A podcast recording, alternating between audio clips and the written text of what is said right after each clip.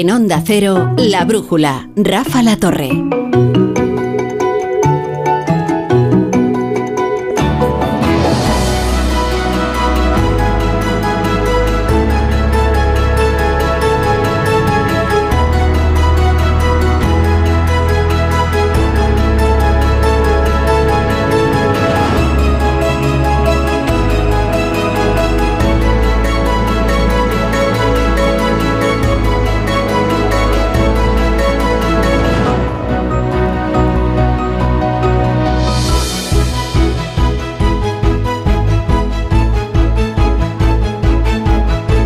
Las 9, son las 8 en Canarias. Como cada día, comienza la brújula de la economía en la sintonía de Onda Cero.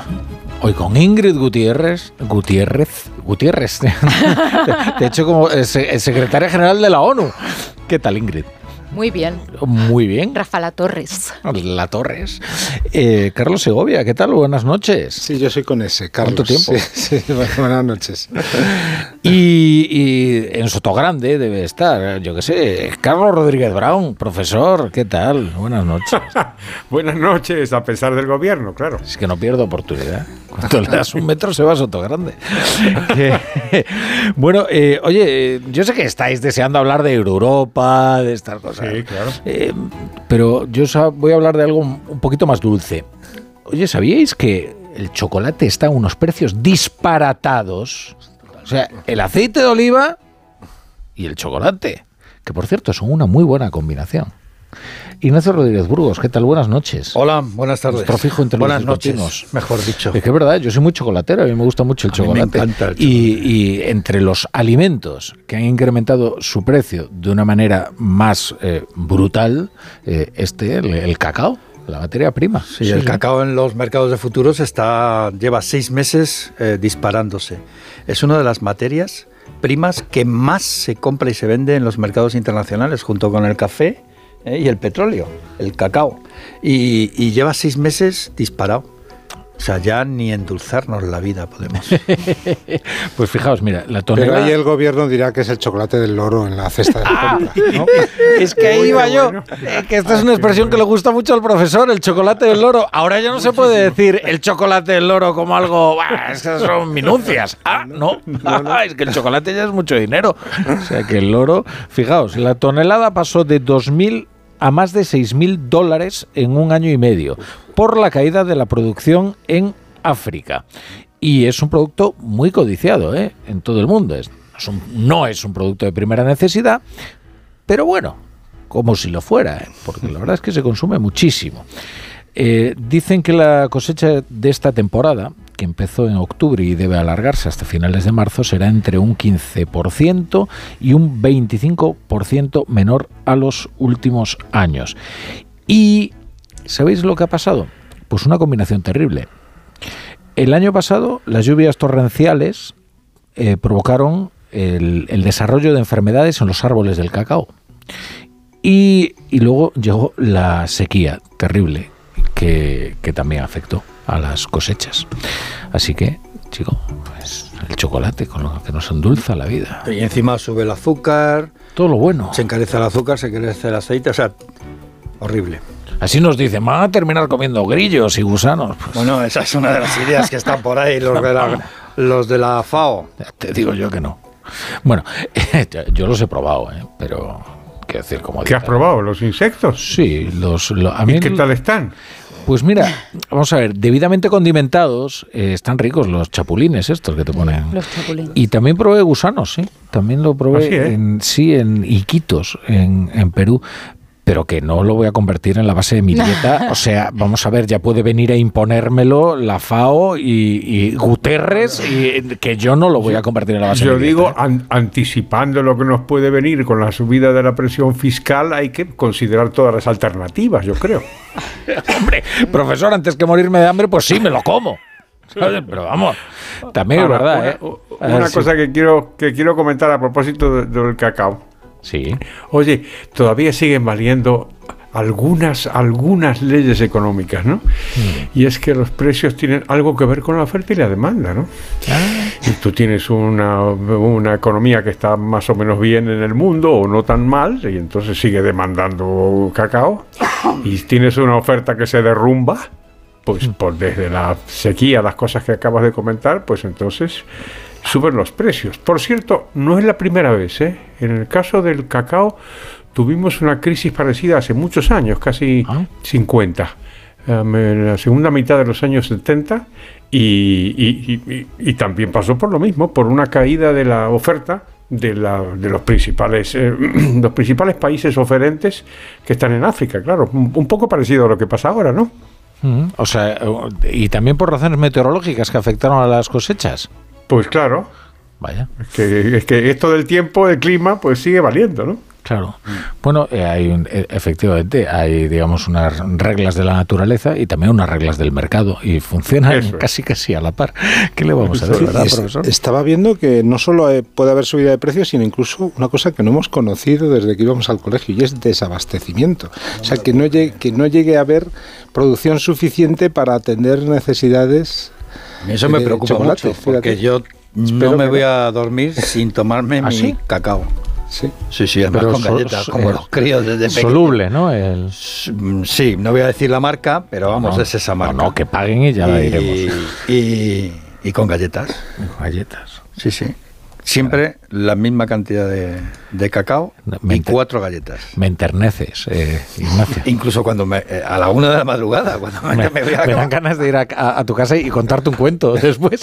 Pero eh, vamos, no soy el único. Conozco No. mucha gente de mi edad Mira. que, que tienen como, como Te voy a decir una cosa. tal, el vasito de cacao. decir, a mí, para mí, uno de los acontecimientos eh, era cuando íbamos a tomar un chocolate, que, que no era tan habitual, porque, vamos a ver, el colacao, el Nesquik es otra cosa, es otra cosa. Es un- di- digamos que es una categoría propia, pero no es ese chocolate espeso, ¿no? Eh, rico, Potente. potente, ¿no? Eso era Chocolate algo extraordinario. ¿no? Como, nos lo, como lo tomábamos. Y, y el otro día que fui a ver la, la nueva de Wonka. Wonka, Ah. es una película muy, Ah. muy económica, profesor, de un emperador Claro, Wonka. Y, y- y, bueno, y de cómo el cártel del cacao trata de eliminarlo. Muy interesante. La fui a ver con mi hija y entonces al terminar eh, sentí unas ganas de tomar que no lo pude evitar. Hubo que ir a tomar un chocolate porque es que claro, de que te lo ponen, te lo meten por los ojos. Lo de Wonka. Además, el chocolate a la taza es un invento español. Ah, sí. Sí. Sí, sí. Sí, no claro. sabía. Sí, sí, es un invento, de- vamos, de- de- el, el cacao evidentemente viene de, de- de América, de, de- de- Sí. de México, pero tal y como se hace a la taza y tal, y con leche y todo esto, pues es un invento de español del siglo XVII, sí, XVII, XVIII. Lo que pasa es que después los belgas y los Sí. helvéticos ahí Mm. hicieron virguerías, ¿eh? Mm. Hicieron virguerías. Bueno, yo creo el mejor chocolate el suizo, ¿no? Bueno, yo creo que no, que el mejor ¿No? chocolate de- del mundo mundial es el de Villajoyosa. Ah, ¿cómo tira, eh? ¿Cómo tira Ahí, ahí yo soy nacionalista del chocolate. qué, qué hambre me está entrando, es terrible. Eh, siempre terminamos hablando de comida en la brújula de la economía. Y ¿eh? empezando. ¿Por qué será? ¿verdad? Ahora hablamos de mordidas, que no es lo mismo que, que de comida, pero, pero sí se basa en masticar también, ¿no? Bueno, querido Ignacio, vamos con la mirada cítrica, anda. Sí, además ahí hay mucha cocina oculta. Hoy volamos bajo, a la altura de los despachos del Ministerio de Fomento de la época de Ábalos. Entonces, según ha señalado el propio juez del caso Coldo, el empresario Víctor Aldama tenía pase especial por el Ministerio. Vamos, Rafa, que entraba como Pedro por su casa. Aldama, presidente del Zamora Club de Fútbol, fue el que contactó con Coldo García, el hombre de confianza de Ábalos. A la vez, Víctor Aldama era asesor externo de Europa, tal y como ha reconocido Rafa a Onda Cero esta misma aerolínea. Hmm. La asesoría de Aldama coincidió en el tiempo con el rescate multimillonario con dinero público. Sí. De usted, señora, de la aerolínea. De usted, de usted, señora. Usted, señora. De la aerolínea los Hidalgo. Sí, es que se la consideró estratégica en el momento de la pandemia y el gobierno pues la enchufó 475 millones de rescate a través de la SEPI y otros 160 millones más tarde con el ICO. Además, se le adjudicó nueve vuelos para traer material sanitario desde China. Air Europa apunta a esta emisora que ellos cumplieron con los requisitos legales en el rescate y que los vuelos se cerraron a precio de mercado, sin pagas extras, sin pagos de comisión y además Ábalos, en más de uno, reconocía, eso sí, que vio varias veces al Dama, pero que en esto del rescate de Europa se siguió la legalidad en las ayudas. El ministerio pasa un montón de gente de proveedores, es un ministerio inversor y entonces pues están las grandes compañías, mantienen la relación, pero son las relaciones de, empresas que, que cooperan, colaboran, pero eso no significa que mm, tú tengas que actuar irregularmente, porque todos los actos de la administración son reglados y deben ser conforme a derecho. A más de uno, Rafa, le está entrando Vértigo. esto que dice Ábalos, es verdad que pasa mucha gente por un ministerio, ¿eh? Eh, pero ¿cuántos tienen un pase especial?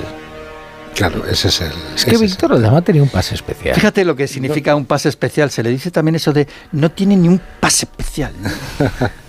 y no, no solo un pase especial. Publicamos el otro día, en, el lunes, en El Mundo, una foto en la que aparecen los tres: Ábalos, Coldo García, que recordemos el, jefe de gabinete real de Ábalos en el ministerio en la época, y también Aldama, Víctor Aldama, como si formara, también Víctor Aldama, no es que tuviera pase especial, es que formaba parte de la delegación oficial española en un encuentro con eh, unos eh, altos cargos mexicanos para ver cómo podían mejorar las relaciones eh, económicas y de, transporte entre los dos países. Fíjate, ahora publica también The Objective una, una imagen en la que aparece eh, Víctor Aldama y eh, aparece la cúpula de Europa.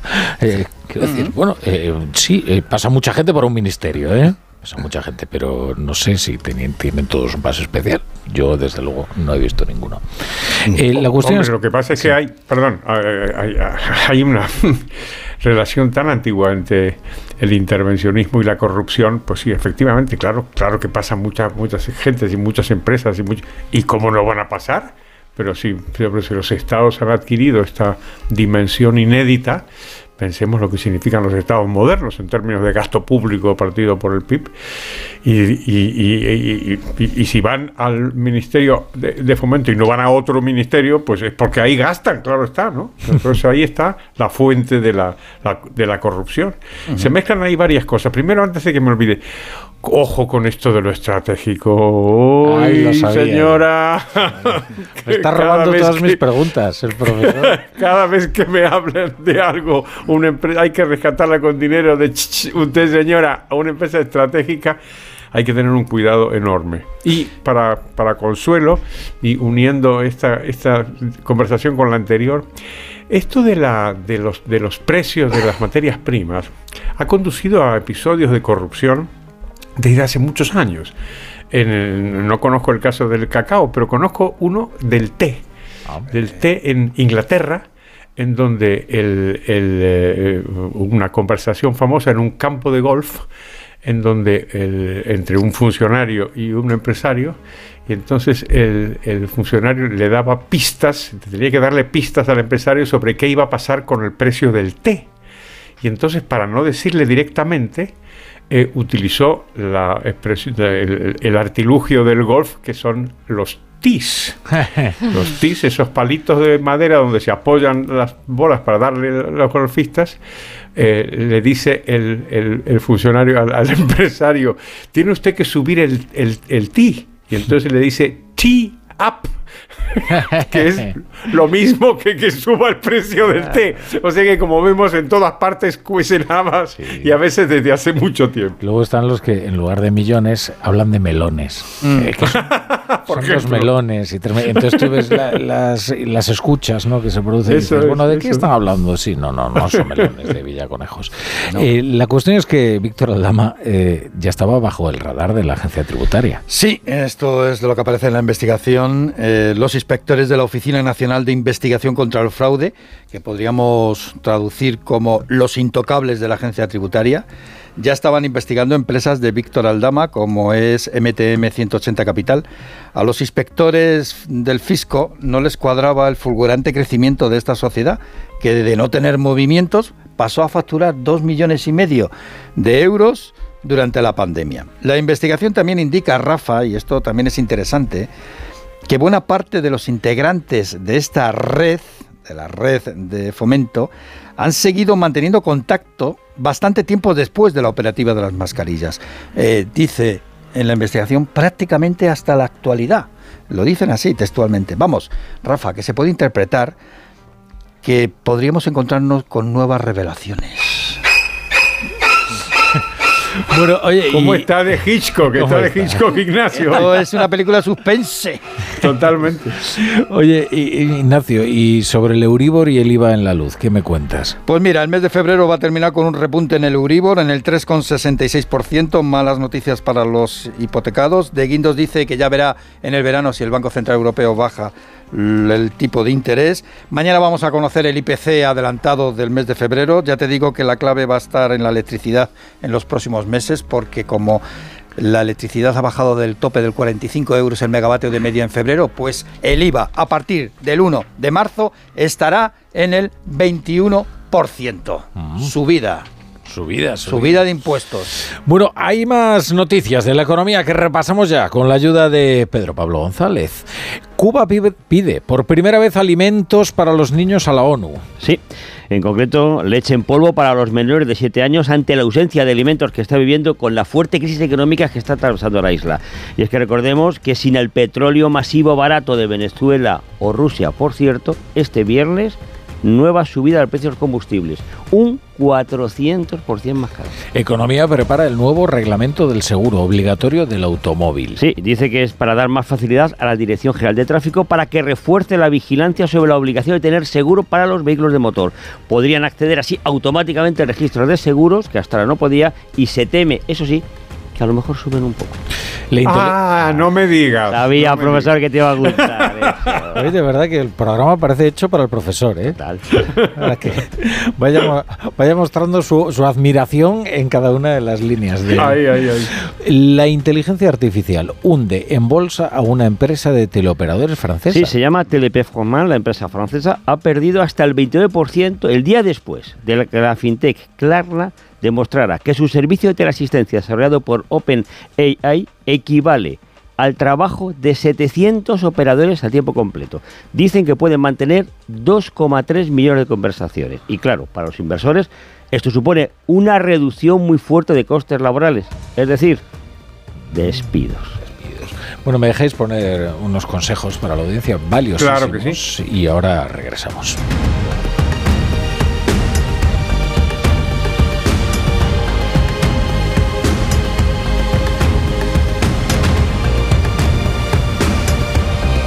La brújula.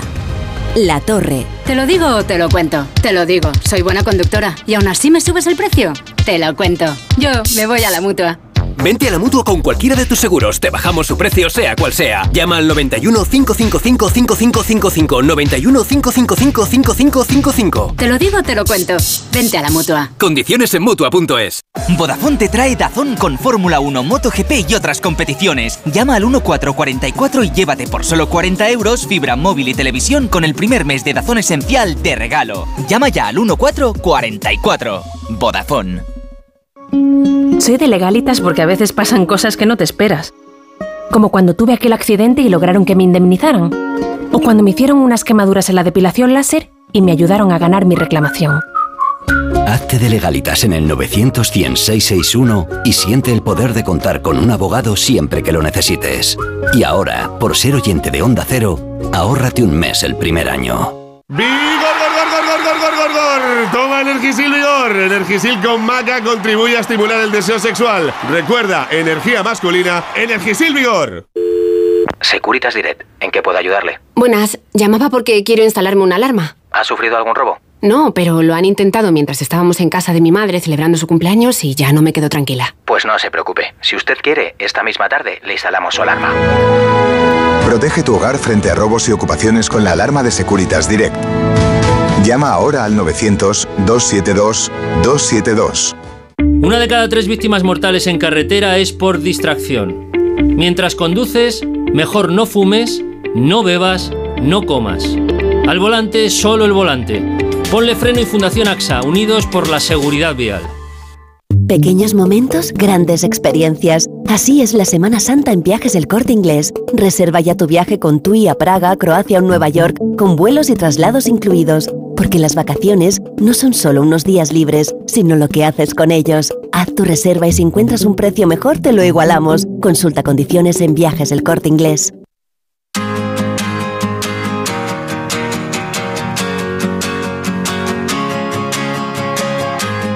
En Onda Cero, La Brújula, Rafa La Torre.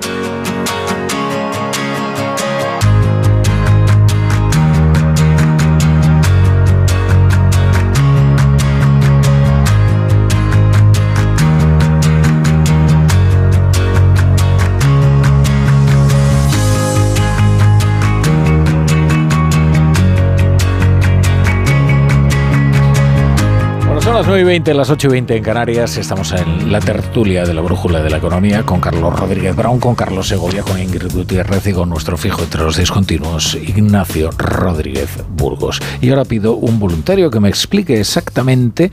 eh, Qué importante es esto que vamos conociendo de Air Europa y, y por qué eh, eh, nos debería resultar anómalo o alarmante que tuvieran a, a un asesor como este Víctor Aldama, que al parecer es presunto cabecilla de la trama. de- Ay, me presento voluntario. Venga, venga. Bueno, pues eh, por poner contexto al asunto, el, Víctor de Aldama y Coldo García hacían algo más que lo que hemos ha trascendido de las eh, mascarillas, intentar conseguir contratos públicos para esta empresa de la trama. También se ofrecían como conseguidores para empresas reguladas o que necesitaban de algún modo al ministerio. Esa, es, era otra vía de negocio. Entonces, eh, pues eso, empresa que necesitaba un contrato, que necesitaba que le cambiaran un decreto, que, una enmienda en una ley, pues Coldo decía, oye, Aldama, si contratas con Aldama, pues seguramente te, puede mejorar el trato con el ministerio. Yo tengo testimonios de empresarios que me han contado esto, fíjate qué vergüenza. Entonces, claro, es muy importante hasta qué punto sabía Ábalos de- de todo esto. Entonces, que uno de los conseguidores fuera su jefe de gabinete real y que el otro tuviera un pase especial en el ministerio, pues da idea de que, de que efectivamente eran, podían ser conseguidores. Pero tengo luego. una duda, tengo una duda, Carlos. Vamos a ver. Eh, Coldo no es un personaje especialmente refinado, ¿no? Ni a alguien que esté investido de una autoridad eh, moral o, o por sí mismo, ¿no?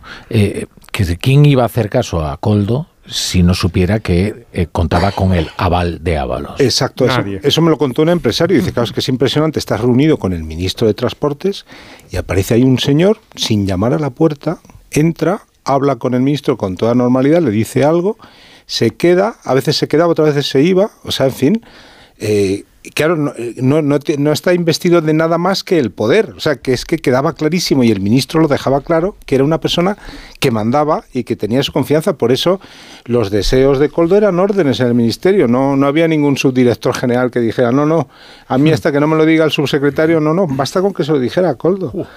Y entonces, en ese contexto, porque es importante que Europa lo tenía como asesor. Le estaba, según nos ha contado, eh, nos han contado en Globalia, le pagaban 10.000 euros al mes por asesorías que dicen que para nada irregular, pero que les ayudaba, por ejemplo, y eso hay prueba gráfica, les ayudaba, por ejemplo, a gestiones con este estado que os comentaba de Oaxaca en, en México, pues para que abrir una línea de Europa entre España y, y ese estado mexicano.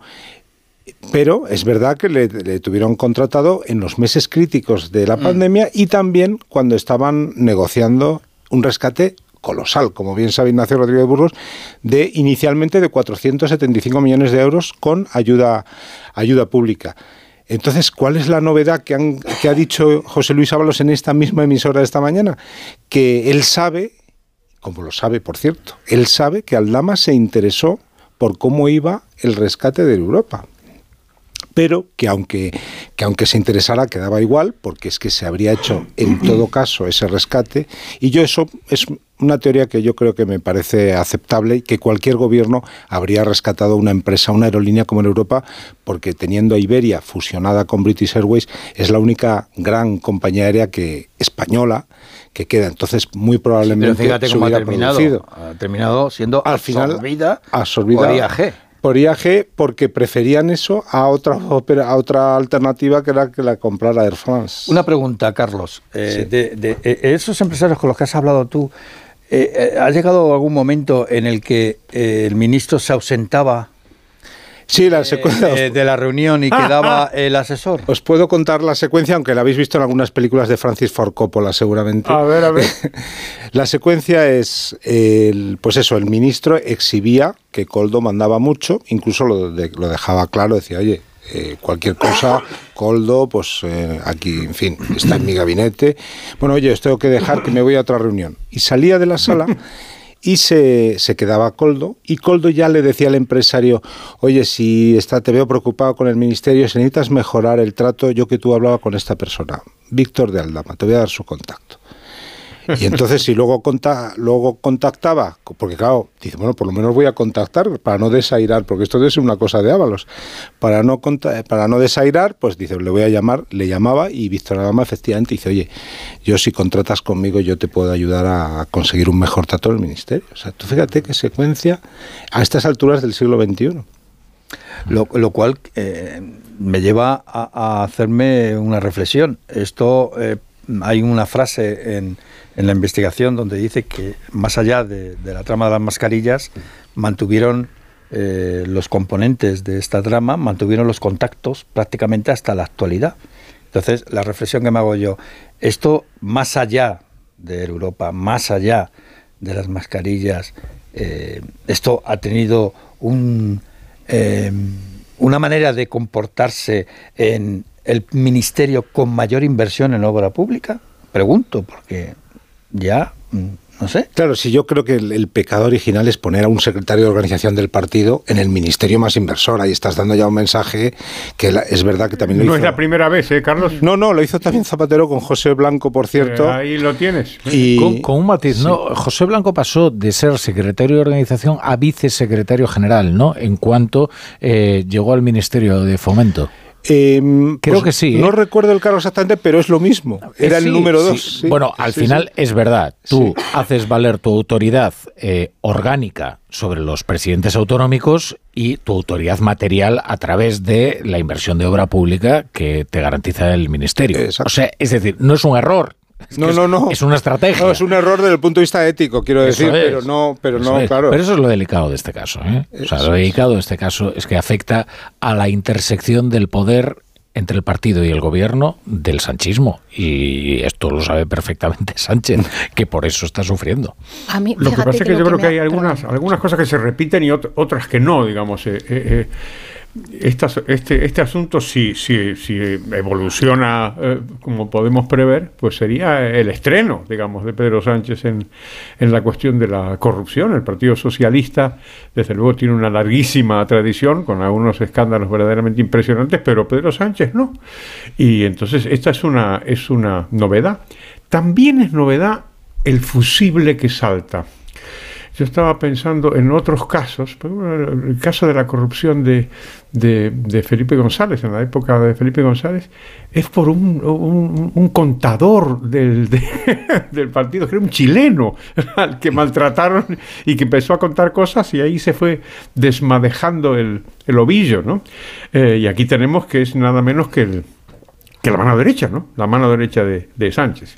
Y también quería contar algo más. El- el- lo de Ford Coppola, lo que decía Carlos Segovia. Efectivamente, pero hay varias lecciones ¿eh? de la película, de la, de la novela y de la película del Padrino. Y es que cuando se instala ya el mafioso, o sea, cuando ya Don Corleone es Don Corleone, él no va por ahí matando, ¿eh? Él no va por ahí cortando cabezas de caballo y dejándosela a, a- a los señores en la cama, ¿no? Siempre hay otras personas, siempre está Luca Brasi o, o- o quien sea, ¿no? Sí, aparte Y por último- introduzco ahí un matiz, ¿eh, profesor, es, que la evolución que de, de Michael eh, en la tercera dice una frase que yo entiendo que es culminante. Dice, ahora ya no necesito sicarios, lo que necesito son abogados. está muy bien, eso está muy bien. Y por último, la, cuestión de la corrupción y el poder, de la que habéis hablado varios.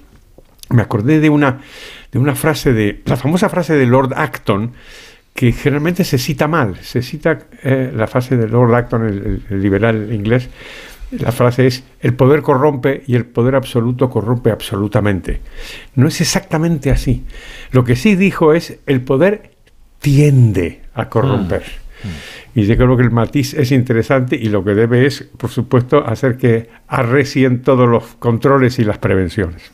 Fijaos que más que el hecho de que fuese eh, considerada en su momento Air Europa eh, como empresa estratégica, que coincido contigo, Carlos, que en ese momento y además cuando el resto de aerolíneas europeas estaban recibiendo muchas ayudas públicas eh, y no estaba sucediendo en el caso de las españolas que estaban teniendo que aguantar el tirón con, sus propios fondos y, sin respaldo público, lo que llama la atención es que la colocan la primera de la fila en, el fondo de apoyo eh, a la solvencia de empresas estratégicas, que es la primera para la que eh, se activa el rescate de ese fondo. Eso es lo que quizá puede llamar la atención con lo que estabas comentando, no tanto es el hecho de ser estratégica, sino de que eh, hasta qué punto lo que estamos conociendo puede tener que ver o no en el hecho de que se coloque a, eh, esta compañía como la primera en la casilla de salida. Em, llamaba la atención también cuando hablaba eh, Ábalos con Alsina y hablaba del mm. tema, eh, discernían sobre el tema del coste reputacional. Em, sí. Me llama la atención porque em, al final, estamos hablando de fondos europeos, estamos hablando de, eh, por nivel de, licitación, por nivel de adjudicación, perdón, de uno de los principales eh, ministerios en cuanto a, nivel de adjudicación de los fondos europeos. Estamos hablando de un ministerio eh, pues que al final tiene un presupuesto también uno de los más importantes. Y y estamos hablando, por otro lado, de una compañía que está en pleno proceso de integración eh, con IAG, un proceso de integración que Bruselas está mirando con lupa, donde también entiendo mirarán con lupa el hecho de que pueda haber dinero como se ha conocido en el caso de, Baleares, que pueda haber dinero afectado por los fondos europeos eh, dentro de esta trama. Y luego después creo que habrá que dar alguna pensada en algún momento a toda esta, a todo este entramado público que se ha creado en torno a la figura del asesor y el asesor estratégico. Sí. Em, Otra vez estratégico, ¿no? Claro, claro, sí, pero es que se habla de eh, asesor, asesor estratégico.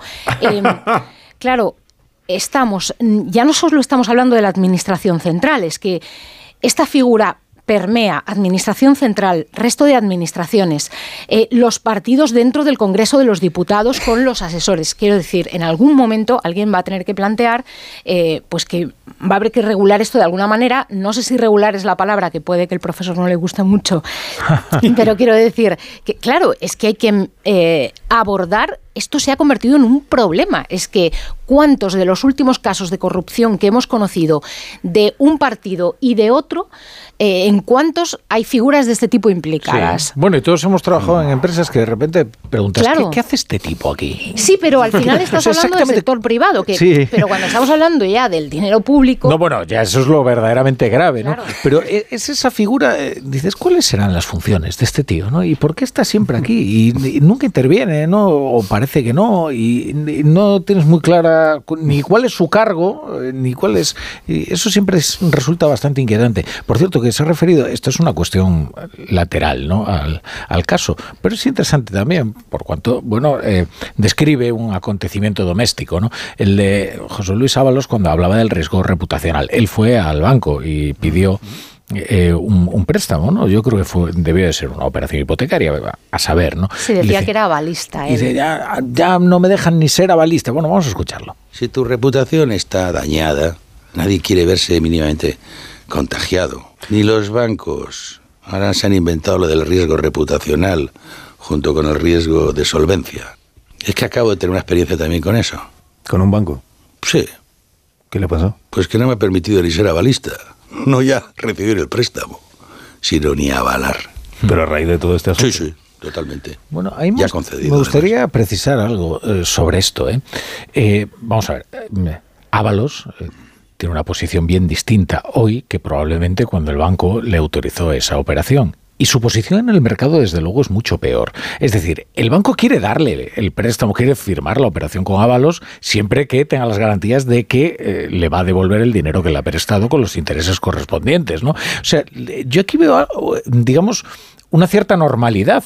Eh, entendedme. Es decir, es un análisis del riesgo, no de la reputación. A ti, tú vas a hacer una operación con un banco y te dicen, bueno, a ver, déjeme ver eh, cuánto le queda a usted. Claro, él de lo que se queja de que en realidad no es él quien pide el préstamo, sino que él va a avalar a quien pide el préstamo. Sí, pero ya tiene poco que avalar. Quiero decir, porque uno avala en función de su capacidad para avalar, pero es verdad que ahora Ábalos está en una situación tan delicada que el banco no sabe si mañana se puede quedar sin ingresos. Pero parece que él cuestiona eh, la, misma noción del riesgo reputacional, que en el fondo me parece una cosa bastante razonable que un, que un banco pueda tener en cuenta. A mí no me parece nada eh, escandaloso, ¿no? No, y sobre todo yo creo que desconoce, parece mentira, el ministro desconoce las reglas de prevención de blanqueo que tienen los bancos de todo el mundo. Y es que tienen una lista, sabéis, ¿verdad?, de lo que llaman personas especialmente expuestas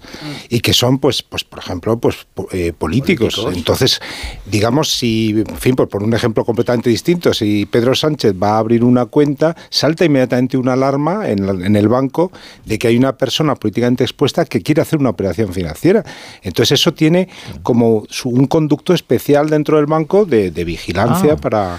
O sea, Carlos, ¿tú crees que si, por ejemplo, yo eh, quisiera comprar un chalet en la Navata, ¿no? Y entonces voy a la caja de ingenieros a pedir una hipoteca, salta, saltaría esa supuesto. Bueno, en tu caso, en tu caso no te, no te digo si yo digo si yo fuera, por ejemplo, yo que sé, presidente de una fuerza de izquierdas. Sí, muy, fuera, pues, muy fetén. No, por supuesto, claro, sí, y lo tienen que tener en cuenta, sí. Tiene su, entonces, me, entonces eh, es verdad que, también son, eh, son más reacios los bancos o tienen más precaución también. Si os acordáis, antes era muy fácil dar créditos a partidos políticos por parte de los bancos. Ahora, vamos, es muchísimo. Bueno, se tientan mucho las crédito, A veces no era tan fácil que se los devolvieran. sí. no, no, fue un crédito, oye, que no estuvo mal, eh, bastante ventajoso. No, no estuvo mal. Ah, bueno, tú dices, a, sí, ya, ya sé a quién, te refieres. No, pero digo a los partidos en general, que es que han esa, esa costumbre que había de prestar a los partidos, que era un buen negocio, por cierto, porque les prestas sabiendo que te lo iban a devolver porque en cuanto cobraban la subvención te lo devolvían, pero aún así se, se, complica, había muchas complicaciones y como bien dice Ingrid, a veces terminaban en condonaciones que era un escándalo. Total, un negocio menos para los De todas maneras, tu capacidad de avalista viene de tu capacidad de ingresos para hacer frente al riesgo del préstamo. Y bueno, también hay que decir que la situación de ingresos del señor Ábalos ha cambiado Claro, eh, En las últimas 48 horas ha pasado de ganar un salario de 94.000 euros al año como presidente, como diputado y presidente de la Comisión de Interior a ganar un salario de 72.000 euros es decir, 22.000 euros ¿eh? menos, que tampoco está mal, pero vamos, yo os digo lo que, lo que son sus ingresos en el Parlamento. Y también su horizonte ha cambiado, es decir, la expectativa de que mantenga ese sueldo ahora mismo está en cuestión. no lo sabemos, eh, pero eh, recibió un ultimátum de su partido, es decir, él podía haberse rendido y se hubiera ido al paro porque además me encanta esta perífrasis de ¿cómo se llama? la solución personal. Eh, la solución personal o sea, si no díganle que le están buscando un trabajo hombre. Eh, él al parecer quería una embajada decían. Eh, yo pienso que sí él, pero ha dicho una cosa en esta misma emisora muy interesante. Dice que es que, que, eso no era el problema porque anda que no hay empresas interesadas en contratar a un exministro como él. Sobre todo empresas públicas claro. Sí. No pero incluso ha dicho privadas Mira, en acento hay un puesto que ha dejado, ha dejado Alberto Garzón. Eso es. Oye, y Carlos, una, cuestión también lateral a esta, eh, que es que mañana se vota la senda del déficit, ¿no? Que vuelve después de haber sido rechazada en el Senado gracias a la mayoría absoluta del Partido Popular y a Ábalos eh, supongo que le habrán llamado no para eh, decirle bueno compañero diputado hay que votar no y pues si no ha cambiado la situación desde que hemos entrado en este estudio, eh, no. ¿no? Y, viene para que se vea que, el caso Ábalos afecta a la economía, porque, porque es que ahora mismo cada voto es fundamental para el gobierno para sacar adelante leyes o eh, no- eh, no- eh, en fin, normas tan importantes como la senda de déficit para y los y el reparto de objetivos. Entonces, el gobierno hasta ahora no se ha, a la- por lo menos antes de entrar en el estudio, no había llamado todavía a Ábalos para decir, oye, eso que estás diciendo de que vas a votar con nosotros, hazlo ya, pero, pero ya mañana. O sea, acércate y vota todavía no ha ocurrido. Entonces, hombre, parece debe ser que el gobierno está muy muy seguro de que esta vez lo, se, va a repetir lo que ya ocurrió en la votación anterior y que cuenta con los votos de Junts. Que recordemos que la votación es un déjà vu porque es que ha vuelto a la- tienen que volver a votar en el Congreso porque el Senado lo rechazó y ya se ha tenido que reiniciar otra vez el camino. Van a volver a lo que presenta el gobierno lo mismo, el mismo reparto de objetivos eh, de déficit y esta vez ya se activa tal, tal senda, eh, tal trámite parlamentario que si el Senado vuelve a rechazar, según María Jesús Montero, eh, y un informe jurídico que solo conoce ella misma, y que no, con- no conocen los demás, eh, le va a costar un dinero a las comunidades autónomas y va a ser un ajuste más duro si no lo votan. Hablando de amenazas. En cualquier caso, habrá muchas que no tengan ni siquiera que cambiar sus presupuestos, aunque se hayan hecho con unos objetivos eh, más propicios, como eran los que eh, incluyen esta senda de estabilidad, porque eh, ya algunas, nosotros hemos hablado con algunas y contemplaban la posibilidad de que, de que esto pudiera suceder en algún momento y plantean, bueno, pues que pueden llegar con un cierto margen a cumplir incluso los objetivos que, serían ahora eh, pues más estrictos en caso de, que decayese esta senda. En cualquier caso, yo creo que no tanto por el lado autonómico viene el problema, porque este año vuelven a recibir eh, fondos récord del, del sistema de financiación y ya van varios años consecutivos, mm, de tal forma que buena parte de la reducción de la deuda que han venido aplicando ha venido más de ahí que realmente de un propio, de un esfuerzo estructural, de, de ajuste estructural para, para ir reconduciendo esa senda. ¿Querías añadir algo, profesor? Que te veía. No, no. Era... Pues eh, que esto de las de las eh, cuentas públicas pueden ir y, y volver del, del- del Congreso al Senado y vuelta, pero los problemas están ahí. ¿eh? Yo creo que los problemas del ajuste de las cuentas están ahí ante un horizonte eh, que se puede complicar ¿eh? si las previsiones aciertan y estamos entrando en una etapa de crecimiento económico menor. Yo creo que el asunto sigue siendo grave. Vamos. Eh, la propia presidenta de la autoridad fiscal, que ahora tiene más eh, competencias de autoridad y más capacidad de supervisión, porque así se lo dan las reglas fiscales, claro, es que las reglas fiscales se recuperan y entran en vigor. Y por lo tanto, eso de la manga ancha en el, gasto, pues ya no hay tanta, tanta manga ancha. Y después, en el tema del. A mí me interesa muchísimo el voto del señor Ábalos. En principio, va a votar con el Partido Socialista, pero el discurso de Óscar Puente, ¿eh? intentando explicar que estaba decepcionado, pero a la vez. Mira. eh, eh, eh, Eso claro, es lo es que, que- de es toda que- esta historia es casi lo que más me interesa. Es que mañana se pueden tener que sentar a negociar con Ábalos el voto Claro. para poder salvar Pero, cualquier fíjate, ley. Pero no creo que fuera eso. Quiero decir, tiene que haber una razón muy poderosa para que alguien como Óscar Puente se muestre cortés.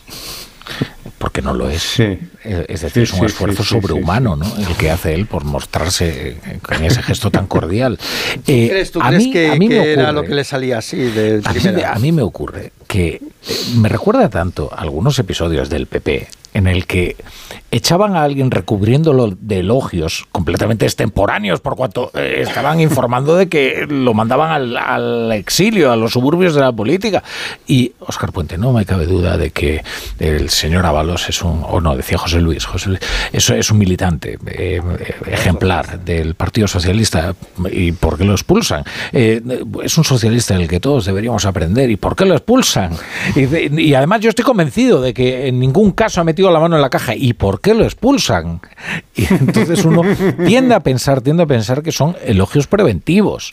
Es decir, mira, te tenemos que echar, eh, ¿qué le vamos a hacer? Eh, no vamos a hacernos daño. eh, no sé, este lenguaje de la política que seguro que que saben entender los políticos. En cualquier caso, y con lo que comentabais del voto de Ábalos, eh, creo que nunca los minoritarios fueron en el Congreso tantos, tan diferentes, ni tuvieron tanto poder. Es que estamos ante una legislatura absolutamente anodina. Y cada vez eh, este grupo de minoritarios se va ensanchando y puede complicar realmente mucho, bueno, hablar ya de una gobernabilidad mm, al uso. No, eh, mira, pues se puede hacer un experimento. Tú imagina, Ingrid, que el 23J a la noche se da el resultado actual. Es decir, nos, todos consideramos que era inviable, que era una locura emprender así una legislatura, que ibas a Sí. quedarte en manos de Puigdemont. Pero si además sumas dos actores más a las, a las negociaciones, es decir, Podemos, que no estaba, que estaba dentro de la coalición, y eh, el partido avalista eh, con, con B, eh, o sea, y, y dice, bueno, y la coalición tiene cinco escaños menos. Entonces, el 23J hubiéramos dicho, es totalmente imposible. Es imposible. claro. Aún más imposible de lo imposible que ya lo veíamos, ¿no? Sí, sí. Tenemos a Junts, que además Sí. están presionando y eh, además de, presionando de una manera en la que pa- pudiera parecer que ni siquiera a ellos les compensa una legislatura, mm, ya no iba a decir larga, pero por lo menos de eh, a medio término. Lo único que les interesa de esta legislatura es la ley de amnistía. En el momento que se cumpla, ya tiene para ellos ya no tiene sentido la legislatura. ¿no? Eh, profesor, a ver, Ha muerto. date, date así un poquito en la esfera, que yo sienta el... el A ver, espera un poquito aquí. Pues lo que voy a hacer es aplaudir para que quede claro. Ah, bueno, porque por cierto, has, has- has- dicho antes una, una terrible maldad, una, un infundio, yo. una calumnia. ¿Qué? Sí, sí, sí, sí, sí, muy propio de ti, que dij- que dijiste que el profesor está en Sotogrande. No sé, Por aquí no que estás. Por supuesto que no, estoy en mi casa aquejado de un suave catarro. que, ah, me, ay, vaya. que me pienso recuperar para ir, para ir el lunes y ya echarte la bronca físicamente. Eh, claro. físicamente. Y para cantar, profesor. Bien, bien, bien. Bueno, no, yo pensaba que te había, que había subido a Soto Grande, que es lo que... No, no, ojalá, ojalá. No, Pues ahí seguro que no te, me voy. cu- te cuidas mejor allí, ¿eh? Bueno, Eso puede ser. Pero nos traes un libro, ¿verdad? ¡Hombre! Pues venga, vamos a poner un, un anuncio y, y vamos con el libro. Venga. La brújula. La torre. Ahorro para expertos. Expertos en ahorro. En Brico de Po, compras donde compran los que saben y consigues los mejores precios para tus proyectos. Como con este pavimento bucles, ahora por solo 7,95 euros. Y este pack de vitrocerámica más horno por solo 279 euros. No esperes más para ahorrar. Ya en tu tienda y en bricodepo.es. Securitas Direct, ¿en qué puedo ayudarle? Buenas, llamaba porque quiero instalarme una alarma. ¿Ha sufrido algún robo? No, pero lo han intentado mientras estábamos en casa de mi madre celebrando su cumpleaños y ya no me quedo tranquila. Pues no se preocupe. Si usted quiere, esta misma tarde le instalamos su alarma. Protege tu hogar frente a robos y ocupaciones con la alarma de Securitas Direct. Llama ahora al 900-272-272. Con este estrés no consigo concentrarme. Toma Concentral. Con su triple acción de lavacopa, rodiola y vitaminas, Concentral consigue aliviar el estrés ayudando a una concentración más estable y duradera. Concentral. Consulte a su farmacéutico o dietista. La brújula. Rafa La Torre. Hoy, como todos los miércoles, vamos a cerrar la brújula de la economía con la sección... Había una vez literatura y economía. que es un análisis económico-cultural, fundamentalmente literario. Y profesor, ¿cuál es el libro de hoy? Pues hoy os traigo un- una película y Ah. también un libro. Bien. Y todo, por cierto, te lo debo a ti, Rafa La Torre, para que veas que ocasionalmente te elogio. Qué bueno. Pocas veces, pero esta vez sí, porque fue una gran idea que me recomendaste tú. Se trata de El juego de Ender. Ah, qué bien, qué bien, me has hecho caso, fantástico. a veces te hago caso, a veces te hago caso. Pues El juego de Ender es una, es una película del año 2013 que dirigió Gavin Hood y está basada en una novela de Orson Scott Card del año 1985. Bueno, pues la, la historia, pues es- hay un- unas autoridades que entrenan a un, a un grupo de jóvenes, un grupo de chicos, eh, para prepararlos eh, para luchar contra unos alienígenas, los, los insectores. Eh, esto lo entrenan a través de una serie de juegos, son juegos bélicos y el líder va a ser pues un chico que se llama Ender, precisamente, Ender Wiggins. Y no voy a, no voy a, adelantar el, el desenlace de la película. Mm, eh, Esta, esta es la esencia de la, de la trama. Y todo parece pues bastante irreal, ¿no? Hasta que comprendemos que estamos ante, ante arte, ¿no? Es una obra de ciencia ficción, no pretende ser realista, sino aleccionadora. ¿Y sobre qué? ¿Sobre qué quiere dar lecciones esta, esta novela y esta película? Pues sobre el poder y sobre la guerra. Sobre los peligros del poder y los peligros de la guerra. Así que tienen dimensiones económicas bastante evidentes. Y el, el autor, que era- un hombre bastante, bastante parco y, discreto, dio muy pocas entrevistas, pero una de las que dio cuenta las, las, eh, eh, la- las claves, o al menos dos claves importantes de esta novela y de esta película, que son la comunidad y la religión. Y él dice, lo que funciona en el juego de Ender es la construcción de una comunidad. Hay un grupo heterogéneo de chicos que podrían ser rivales y Ender pues, fue capaz de unirlos porque le sirve por su lealtad y por su confianza en ellos. Entonces la cuestión de la comunidad es importante en esta novela. ¿eh? Se, se- se trazan, se entablan relaciones, eh, importa la palabra, importa la confianza o la pérdida de ella. Con los correlatos económicos son evidentes. Y el otro que me asombró muchísimo es la cuestión de la religión. Porque Card es un mormón. Es un mormón practicante. Y entonces, fijaros cómo explica la relación entre su religión y la ciencia ficción. Dice, ser mormón te prepara para abordar la ciencia ficción, porque nosotros vivimos en dos culturas muy distintas y todos sabemos qué significa ser extraños en una tierra extraña. Y no es casualidad, concluye, que haya tantos autores de ciencia ficción que son mormones. Dice, para nosotros, parecer una especie de extraterrestre no es anormal. Me pareció esto enormemente interesante. Bueno, pues la, la- la película no, no- no gozó del, del favor unánime de la crítica. Hubo división de opiniones. En cambio, otra cu- cuestión económica, tuvo un gran éxito de público.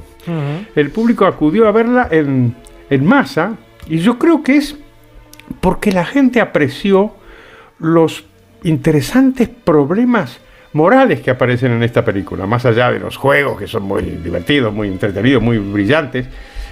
Hay, hay asuntos de, políticos o económicos también que, que se ven en la, la manipulación de los ciudadanos, eh, los dilemas de la justicia, que siempre es interesante en una sociedad de mujeres y hombres libres, la cuestión de la responsabilidad, y diferentes dimensiones que yo creo que hacen de, de esta película y de esta, de esta novela, pues unos candidatos dignos para estar en la sección de literatura y economía.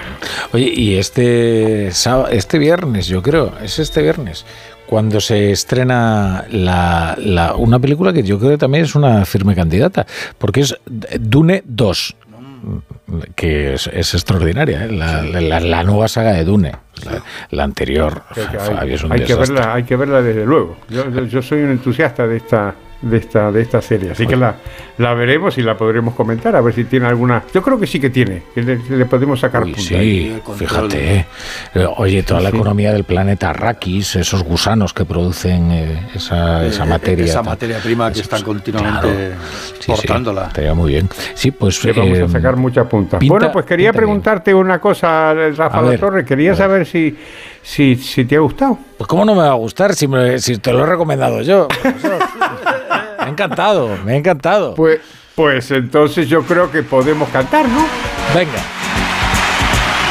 Bye bye happiness. Hello loneliness.